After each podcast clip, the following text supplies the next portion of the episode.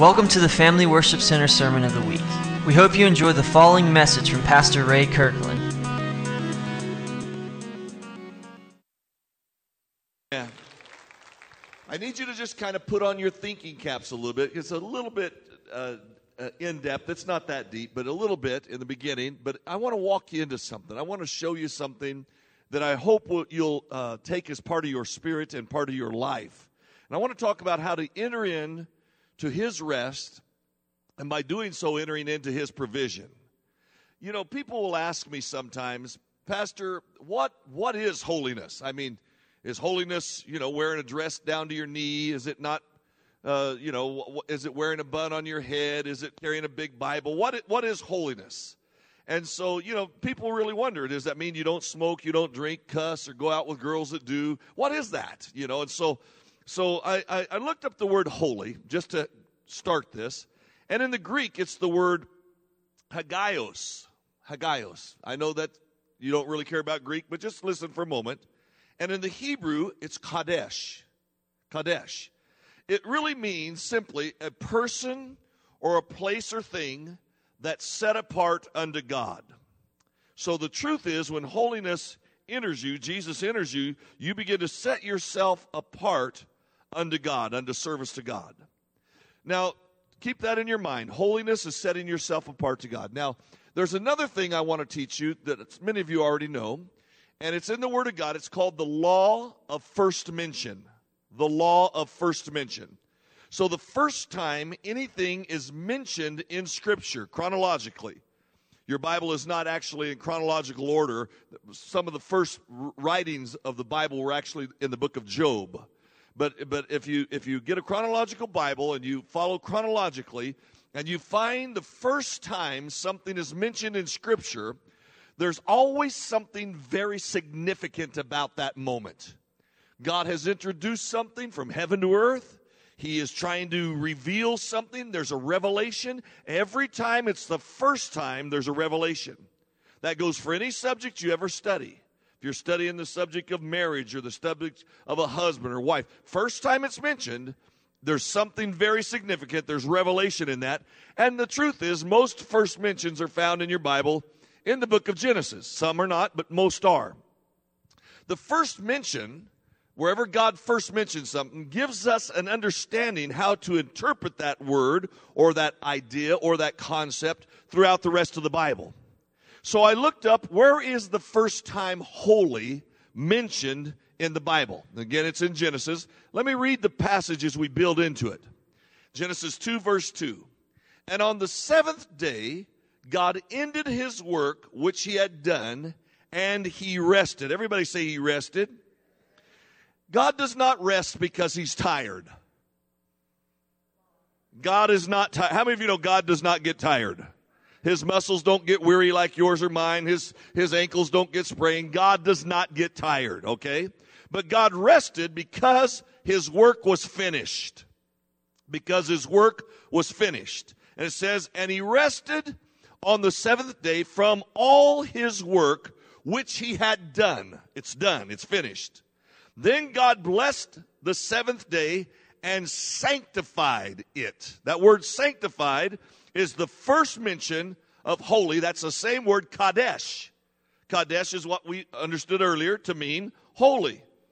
It says, and then God blessed the seventh day and sanctified it because in it he rested from all his work which he had created and made. So I want you to notice the first time holy is mentioned, it has to do with rest. Rest is the condition of holiness. Rest is the condition of holiness. Rest is the result of God's favor upon something that he has finished. Okay, that is the result of his favor upon it. Now, there's another word I want to pick up just for a moment. It's another first mention, and it's the first time the word grace is mentioned. Again, it's found in the book of Genesis, and again, it's something very significant. Here's what it says in Genesis 6, verse 8. But Noah found grace in the eyes of the Lord. Noah found grace in the eyes of the Lord. Of all the people on the earth, Noah found grace. Noah found grace. So I was studying that and looking at that. That's the first mention of grace. What was the revelation? I'm trying to think, what is the revelation here, Lord? What are you what are you saying? Noah found grace. What's what's the big deal there? Well, then I started to break it down a little bit. Noah, the name means rest. It means rest. In other words, rest finds grace in the eyes of the Lord. Rest finds grace in the eyes of the Lord. So the more you're at rest, the more you're at rest, the more God's grace comes upon you. Are you learning something? So grace is God's ability to do in you and through you what you could not do for yourself. For example, I could not save myself. It was by God's grace. Amen. I had to rest in the fact that Jesus died on the cross for me. And when he died on the cross, he took my sins upon himself. He took them into the grave and buried them and rose a new man. Somebody say amen. And so the more I can rest in that fact, rest in that, the grace of that comes upon my life. So today as we talk about the word works or the word labor, I'm not talking about work like going to your job. I'm not talking about labor like you're laboring for the Lord to have a ministry of excellence, which we, we want to have excellence and we want to go to our work. We want to have a job. Amen. But that's not what I'm talking about. I'm not talking about physical labor. I'm not talking about performing ministry with excellence. I'm not speaking of the, any of those things. I'm talking about an, an internal striving, something on the inside where you try to do something to earn a blessing, where you're trying to do something, you're trying to make yourself worthy. You're trying to make yourself in right alignment with God so the stars and the moons and the planets will all align and somehow you will finally be blessed. Somebody say amen or ouch. The Christian has to learn how to do things without the spirit of labor. You have to learn how to do things in rest. There's a bit, I want, I want you to understand, rest does not mean don't work. Rest does not mean don't have excellence. What does rest mean? So let's read Hebrews 4, verse 9. Can I have just a pinch of monitor? There remains therefore a rest for the people of God. For he who has entered his rest has himself also, what's this word? Ceased from his works as God did from his. Everybody say ceased. Say it again. There's a rest for you, but you have to cease from your works, just like God ceased from his. Now, why did God cease from his works? How many remember? I just told you.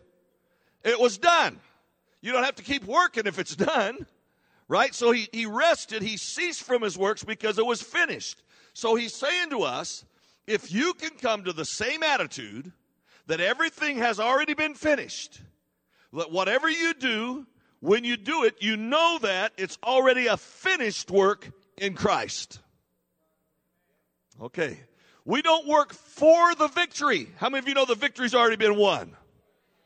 The victory's already been won. We're not working for victory, we're working from victory. Everything we do, we must somehow take on the Spirit and the understanding that it's already done and there's a touch of heaven on what we do. The only labor that a Christian is supposed to be doing, there's only one place that we're supposed to labor, and it's found in Hebrews 4, verse 11. Let us labor, therefore, to enter into that rest. It's the only time you're called to labor, to enter into that rest. So here's your homework assignment this week. You're going to go home and learn how to enter into His rest. Enter into His rest. Enter into knowing that you have been set aside You've been sanctified, you've been set aside, and God's favor has rested upon you, and everything you do has already been completed in heaven and through Christ, and you're operating in His favor because you stepped into His grace. Oh, now that's easier.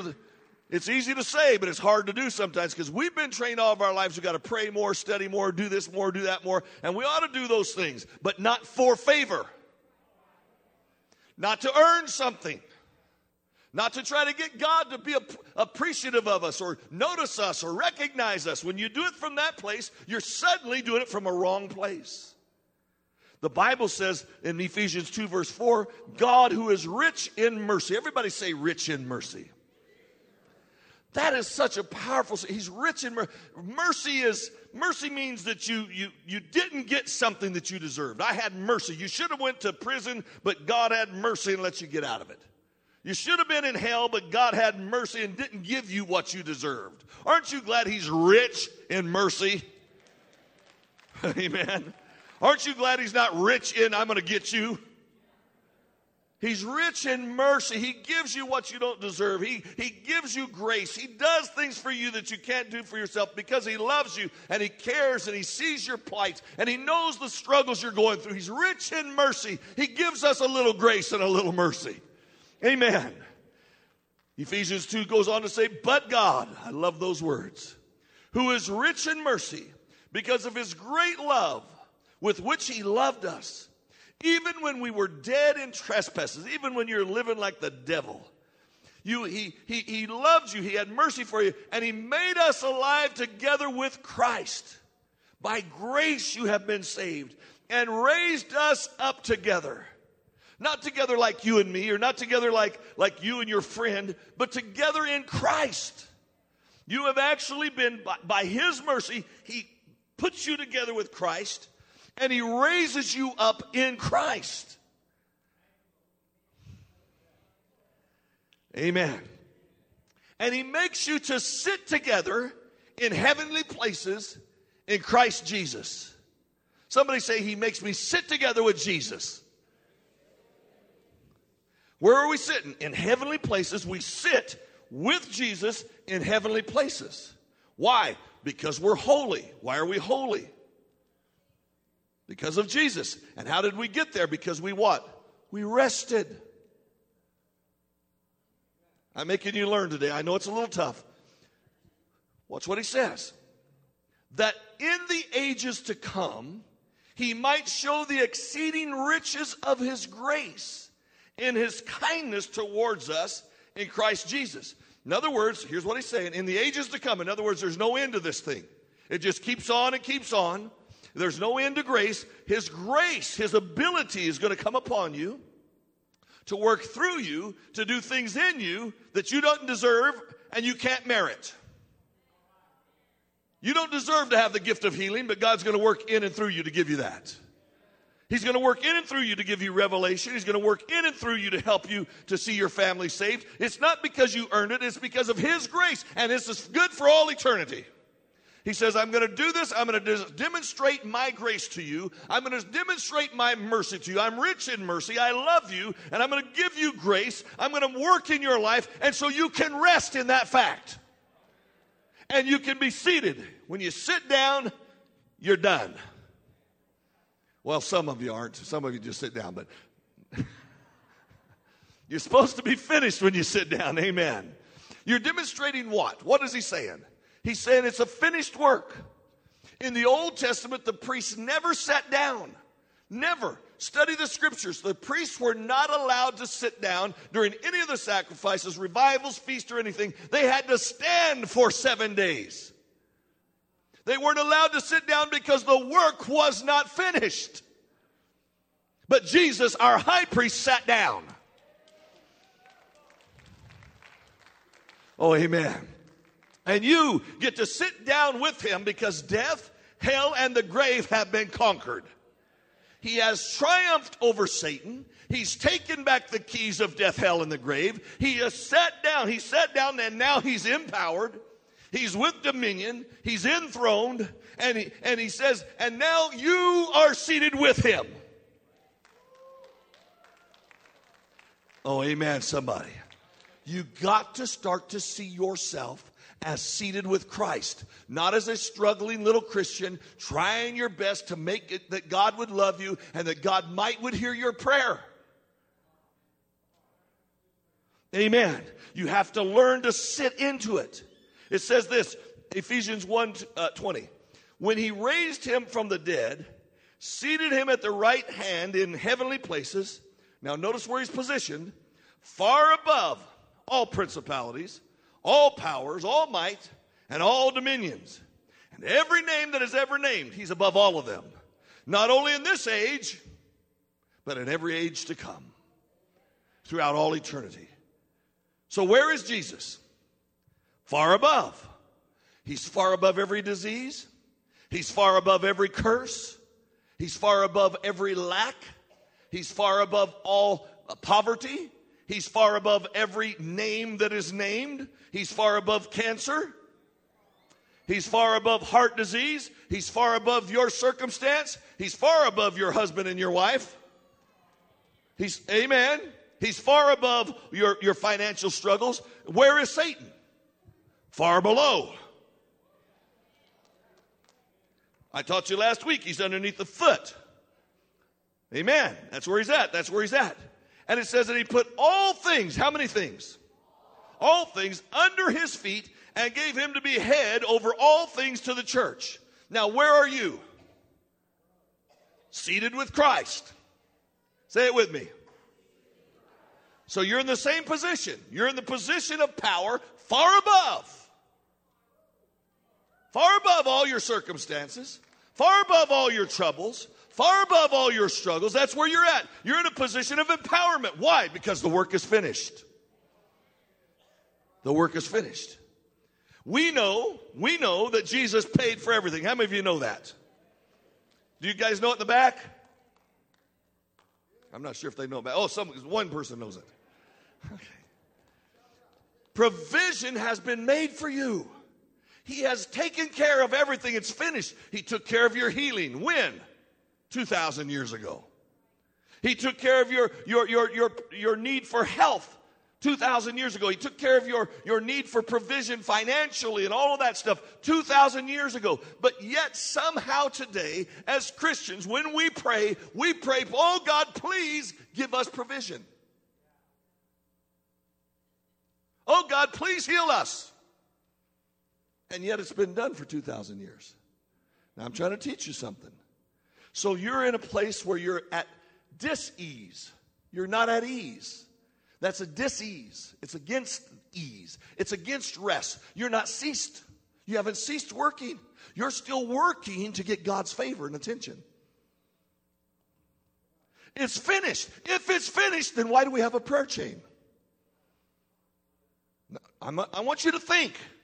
Why do we have prayer meetings if it's finished? Why even pray?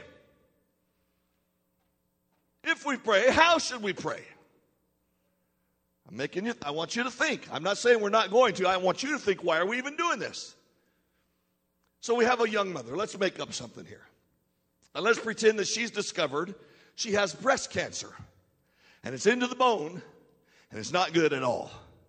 How do we pray for her? How do we pray for this, this young lady?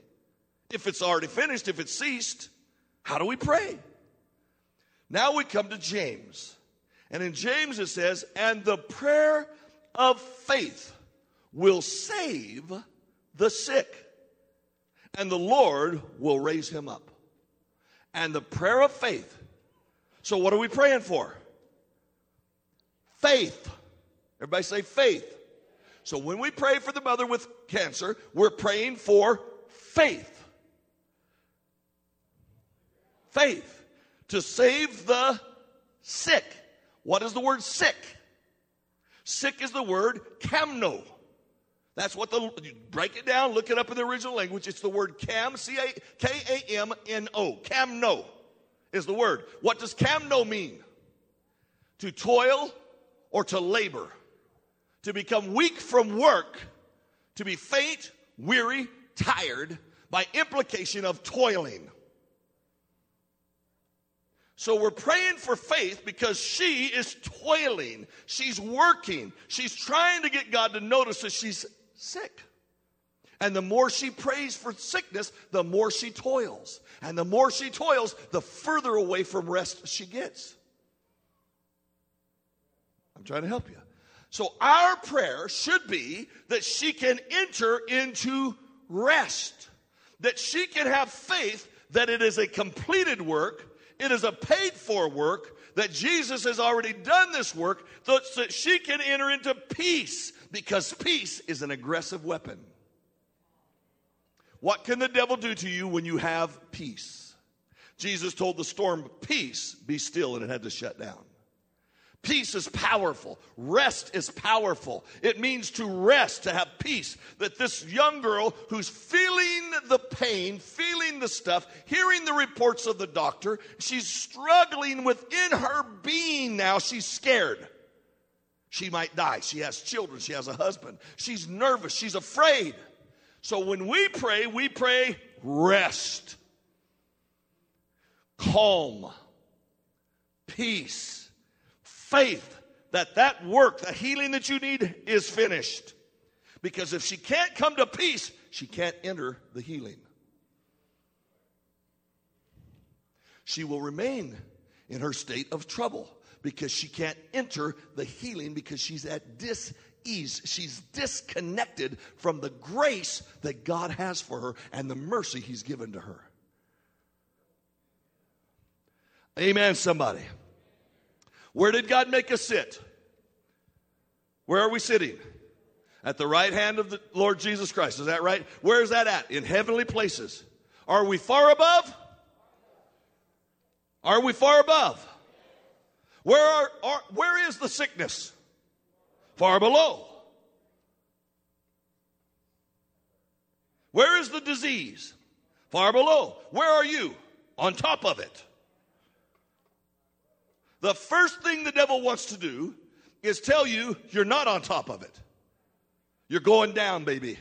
It's just a matter of time. The first thing the devil does whenever you start to get sick, somebody says that C word, cancer, oh my God, instantly no rest. Now you're praying, now you're up all night, now you're feeling every little thing that moves in your body. Now all the pain is there constantly, and the devil comes along and says, There's not nothing you can do about this. So you then try to go to God and say, Oh God, please, oh God, please heal me. He already did it 2,000 years ago.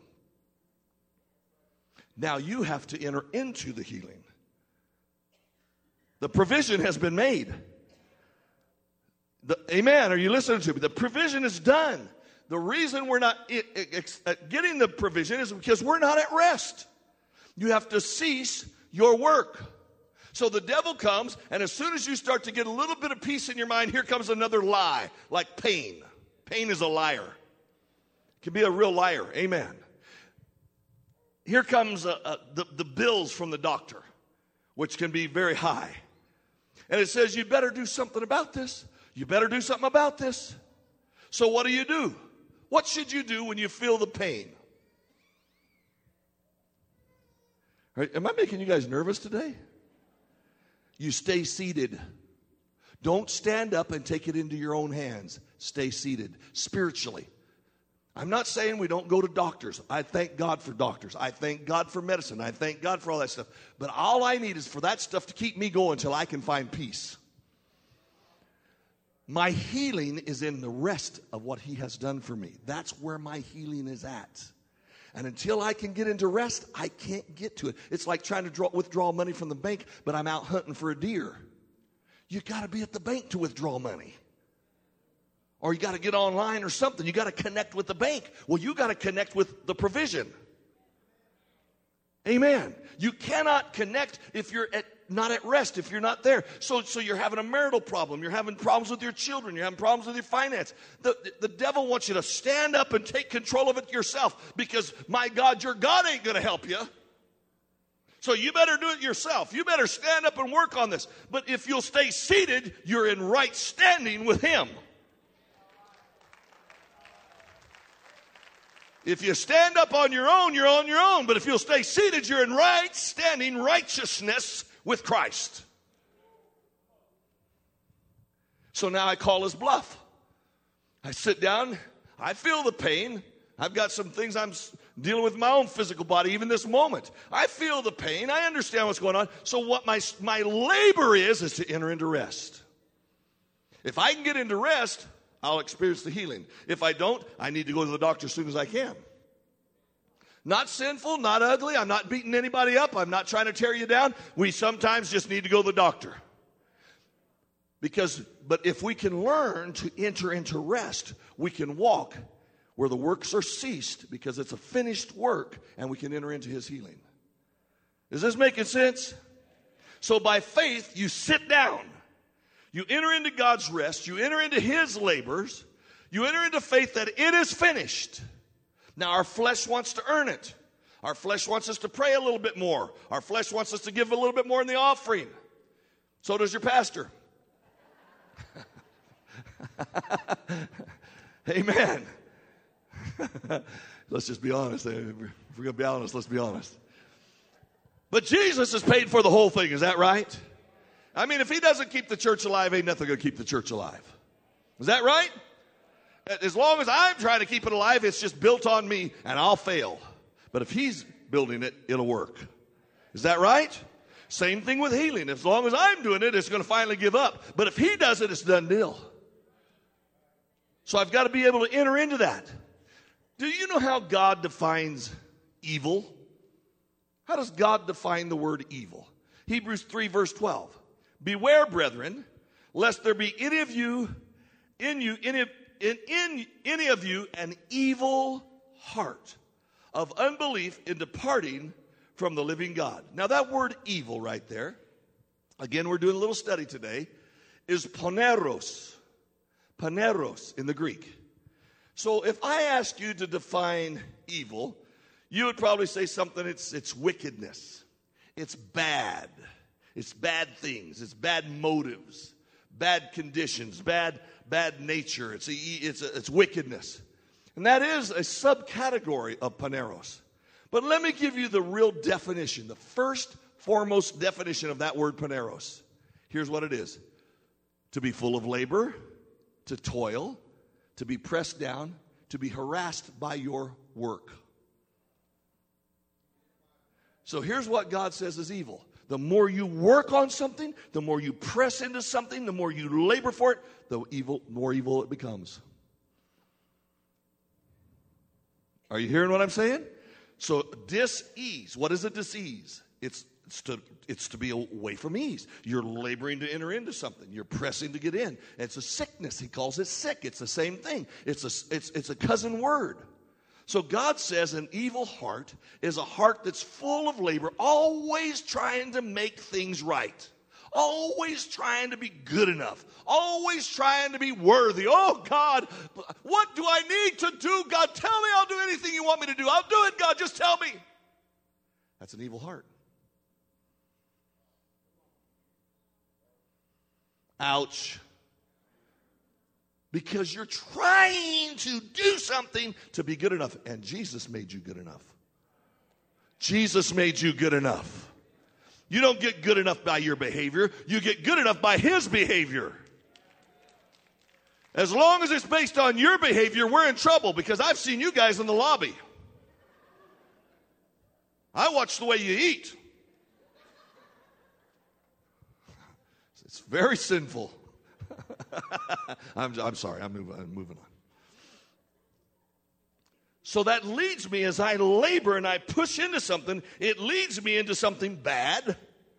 It leads me into a condition that's not worthy. And it leads me into that second definition. Listen, I want to shift, shift subjects just for a minute. Let's talk about old Job. Job in the Bible. Job 3, verse 25 says, For the thing I greatly feared, it has come upon me. And what I dreaded, oh, I dreaded it, but I knew it was coming. It has happened to me. I am not at ease, nor am I quiet. I have no rest. It's trouble all around lions and tigers and bears and things. I knew she was going to leave me. I just knew it. Oh, I just knew that job wasn't going to last forever. I just knew it.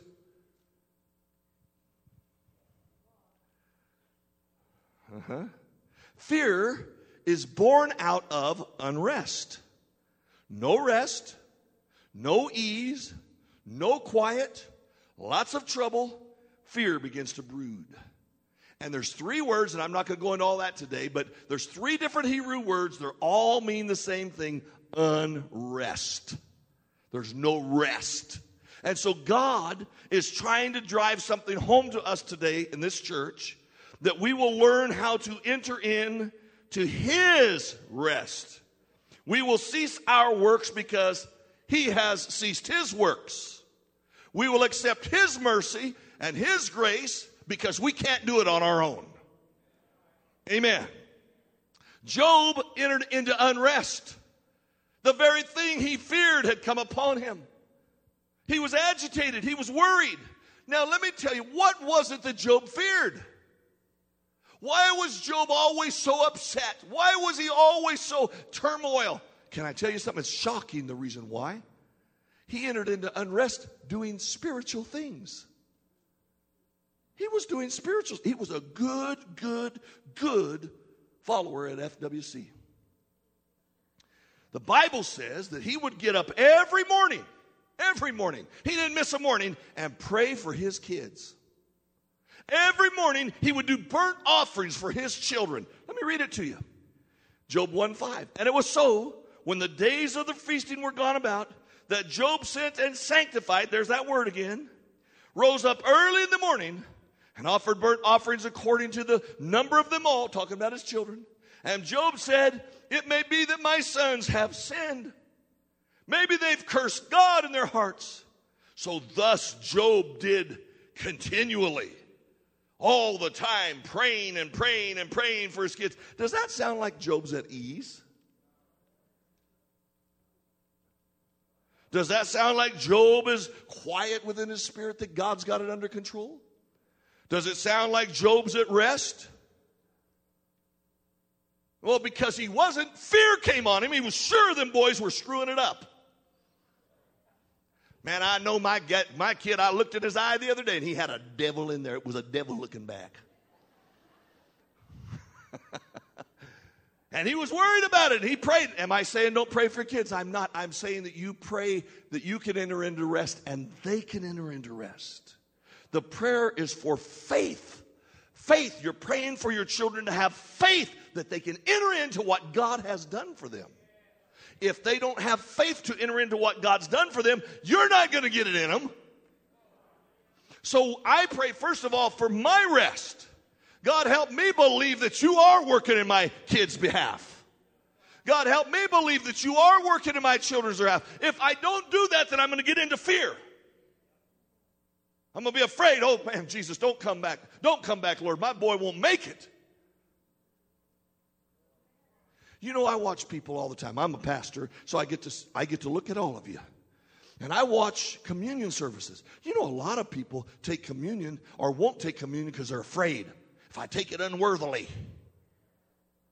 We have so misinterpreted that scripture that we're afraid to even take communion out of fear. Now others are the exact opposite. Oh my God, can I have two? Can I have two cups? I'm desperate, man. I'm a wicked, wicked man. You just don't know who I am. It doesn't matter who you are, it matters who He is. We're still focused on you instead of Him. Somebody say amen. So people come to the altar all the time, and I'm and we need to come to the altar. We need to Folks, you need to learn. If you haven't been to the altar for six months, you ought to come. This is, there's something about just surrendering to Him. Just saying, God, you're the one, not me. If you can stand back there on your own strength, you're in trouble. Standing on your own strength will get you in trouble. Coming and resting in Him will lift you to a new place. Amen.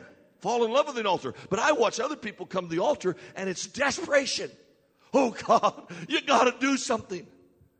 He's already done something. It's already done. The entire time you're weeping and begging God to do it, the covenant has been flowing.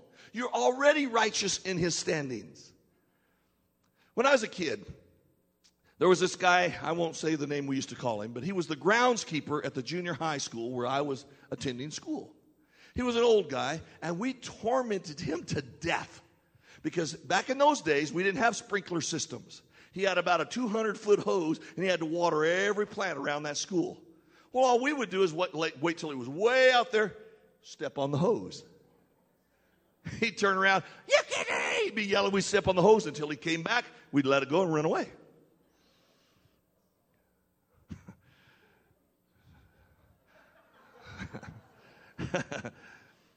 we did it every lunch break. We tormented that. I don't even know why he even tried to water at lunch break. He should have done it during this school hours. But anyway, we'd step on that hose and we'd shut that water supply off and, and, and, and it would stop the whole process.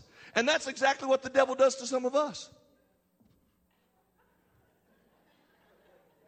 And so we start yelling, Oh God, oh God, the supply's cut off. The supply isn't cut off. You can't stop God's supply.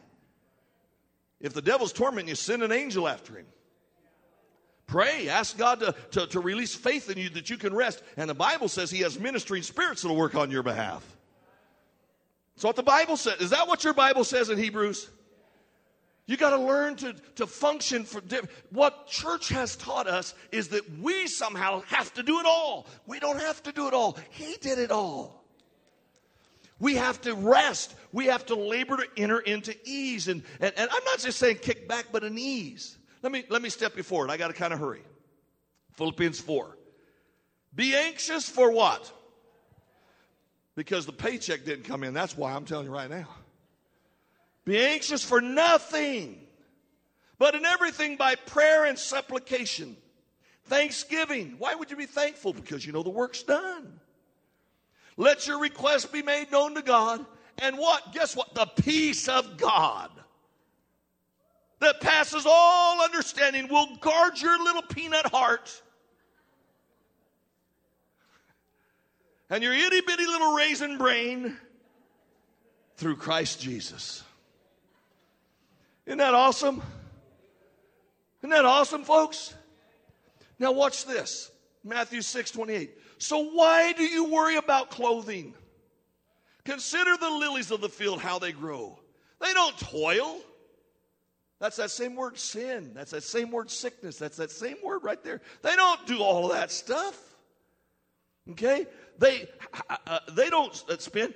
And yet I say to you that even Solomon, in all of his glory, was not arrayed like one of these. Now, if God so clothes the grass of the field, which today is, and tomorrow Jared cuts it down, and is thrown into the oven, will he not much more clothe you, O you of what? Little faith. See, the prayer is for faith. Therefore, don't worry saying, What shall we eat, or what shall we drink, or what shall we wear? For after all these things the Gentiles seek. Your heavenly Father knows.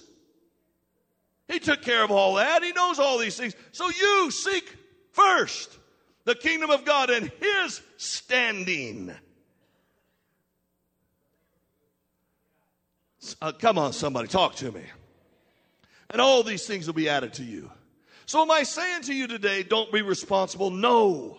The fact is, he's telling you to be more responsible. But your responsibility is to enter into rest, enter into peace, enter into quit worrying about it, enter into knowing that God has finished the work.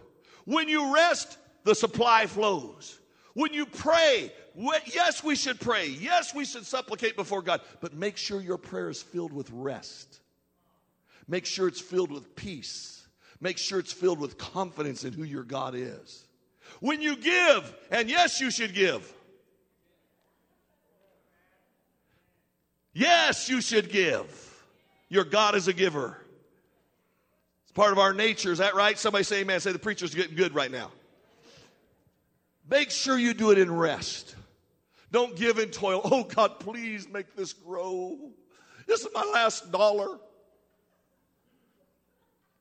God's heart breaks for you because you've got that attitude. That's the wrong attitude. You plant out of rest, you plant out of, of, of confidence. When you relate to other people, you relate out of a rest.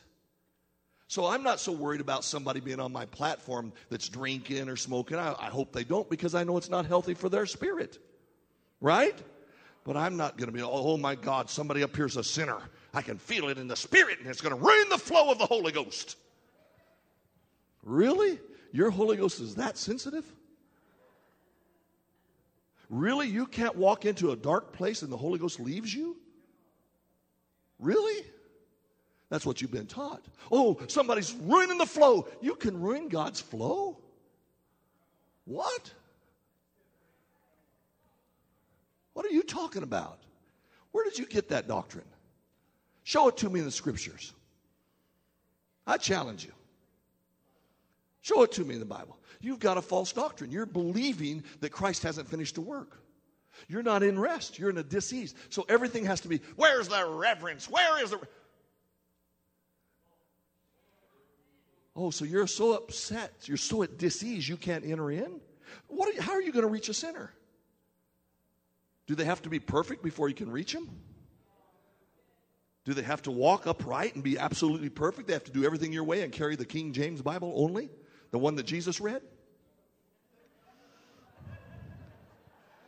Otherwise, you can't reach them because, my God, you're upsetting your spirit and your spirit can't enter in.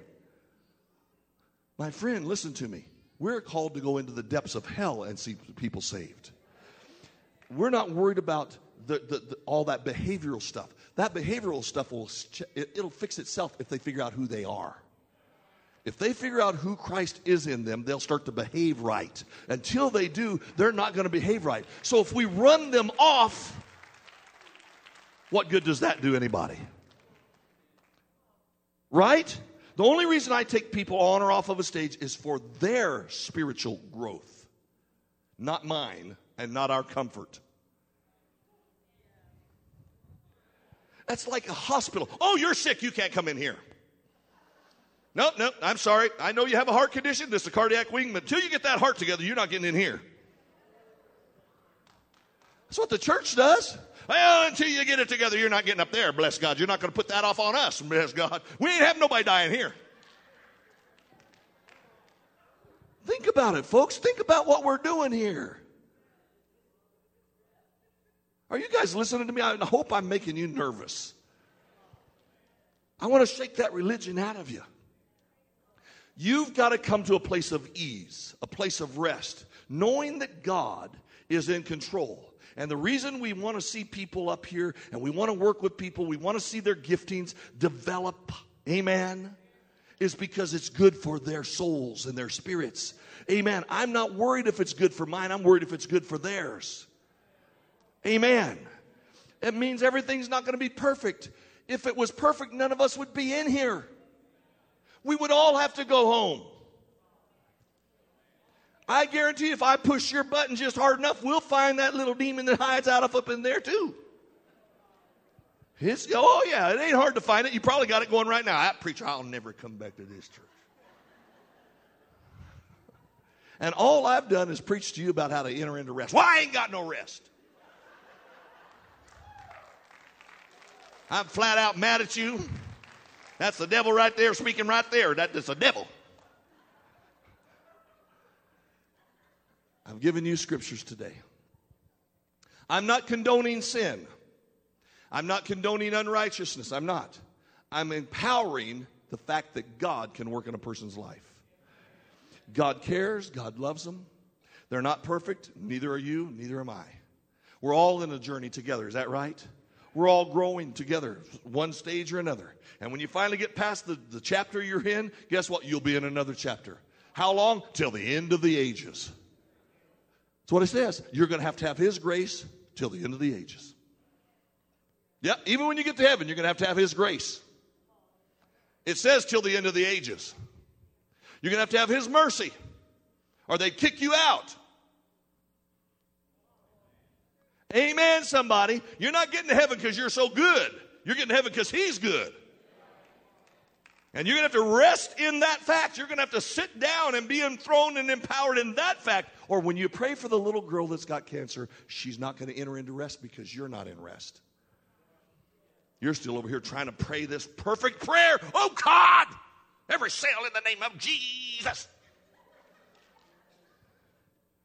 I'm not mocking, I'm trying to help you understand. You're working.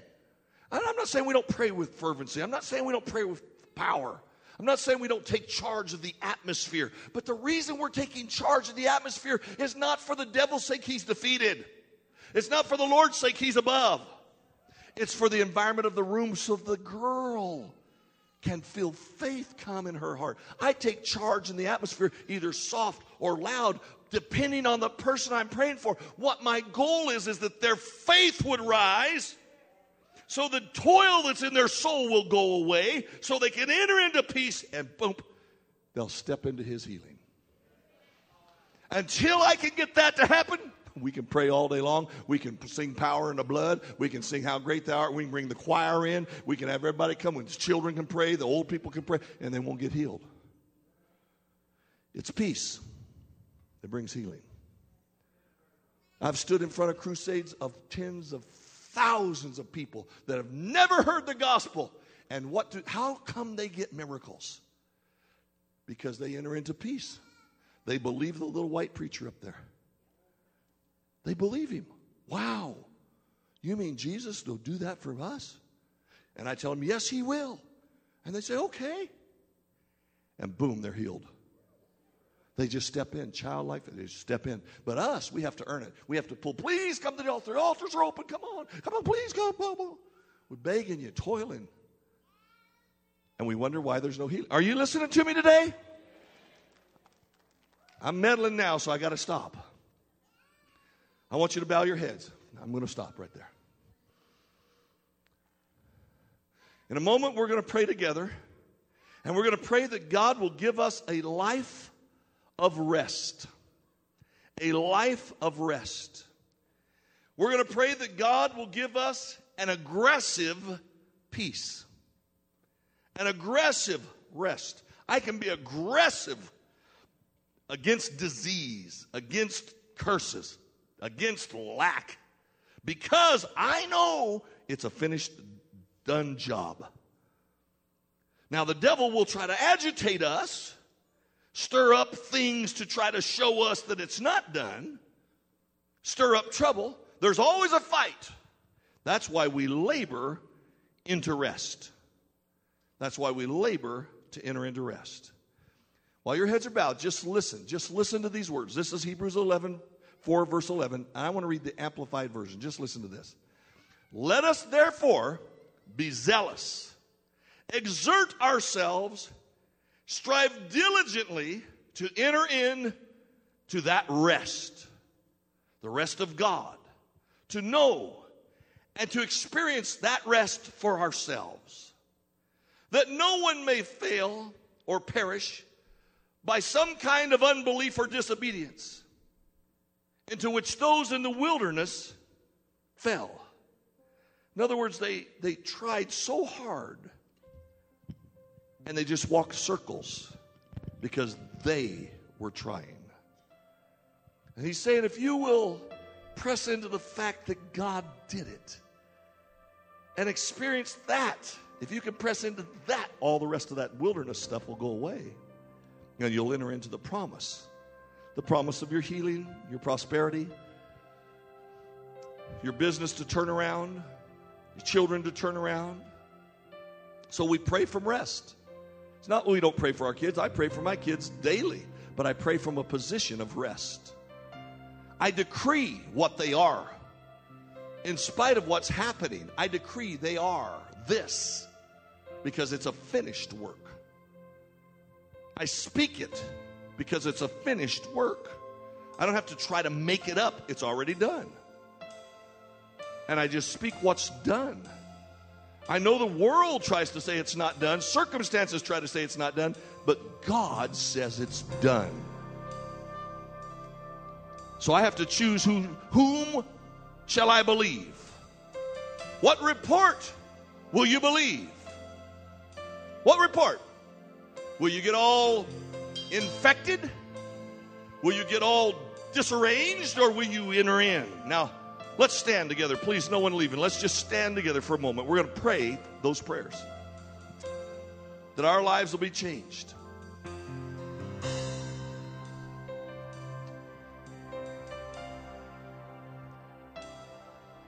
Father, in the name of Jesus, come on, you just pray with me. Just listen and just agree. We ask you to let us live a life filled with your rest.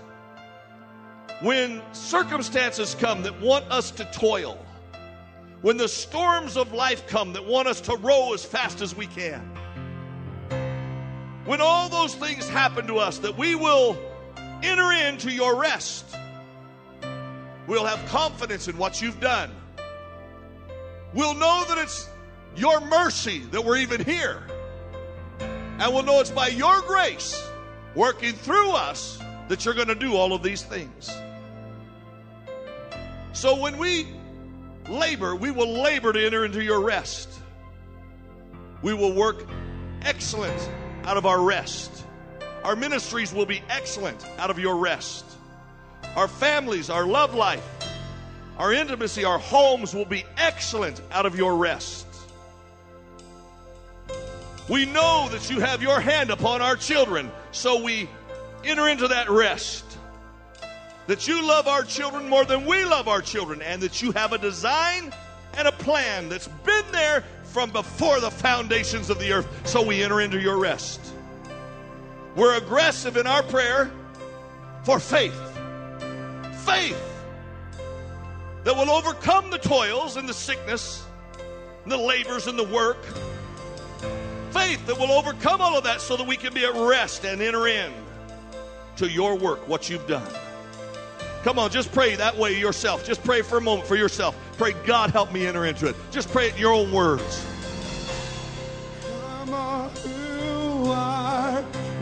Pray it in your own words.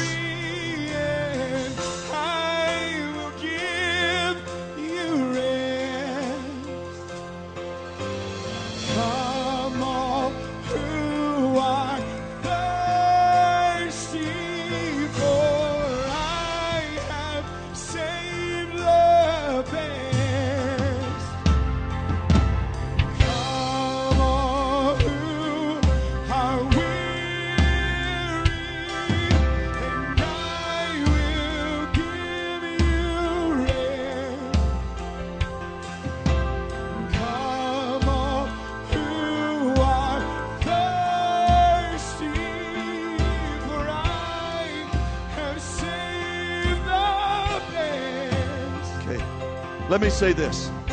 I want to get real, real with you just for a moment, and then we're going to let you go. I'm barely able to stand up here because when I was going through chemotherapy and different things, they used an experimental drug on me that had a, um, what's the word I'm looking for? No, that's not the word. Um, it had an antibiotic in it. The doctor here in town, very, very, very good doctor, recommended highly by everybody told me about this antibiotic, which I already knew. That antibiotic attacks the ligaments of your body. So they no longer use that, but it has destroyed my ligaments. So my right leg has already snapped a while back. I had to have surgery. Now my left leg, my tendon is about to come undone. So the doctor's telling me before it snaps, let's just plan a surgery in a controlled environment. Let's go ahead and cut that and redevelop it put it all together. Now, what do I do? What do I do? Do I believe that Jesus healed the lame? Do I believe that? Yes, I believe that. So what do I do? I'm hearing all the reports, and every step I take, I feel the pain. I can feel, I can see the lump coming out the back. I know that it's actually happening. So what's my challenge? Rest. I've got to enter into it. Now, if I don't enter into it in time, it's going to snap. Right? Let's we, can we be real? Can we be real? So now I have a choice. I have a choice. Do I go and let him just in a controlled environment take care of it, or do I let it rip and then he takes care of it? What do I do? I'm asking you. Counsel me. I've come to you for counsel. What do I do? Just believe God till it snaps? Then it takes a long time to heal and it never recovers, or do I let him do it in a controlled environment and take care of it? What do I do? See, here's, here's where the Christian challenge is because we want to believe in healing, but yet we're just not sure. So the challenge really is to be at ease with God. So what I have to do, it's not about the surgery. It's not about the leg. It's about my relationship with Him. I got healed from my cancer when I got connected in peace if I hadn't got connected in peace in time, the cancer would have killed me. So I have to choose is going to the surgery going to disconnect me, make me feel strange with my God, or am I going to be okay with that? The challenge is not the leg, the challenge is my relationship. I have to be at peace with whatever I do. I have to be at rest with whatever I do. Are you hearing what I'm saying? I have to be at rest. If I'm at rest with that, then it's okay. But I have to be at rest. I can't force it. I can't make it. If it, so, I have to be at rest. So here's what I'll do, just so you'll know. I'll give it a few weeks to see what God does. I'll try to enter into rest. I'll try to stay in that place. If God heals it, praise you, Jesus. If He doesn't, I'll schedule a surgery. And if the surgery gets here and, it, and God hasn't healed it, I'll go through the surgery. Will I feel condemned? Not at all.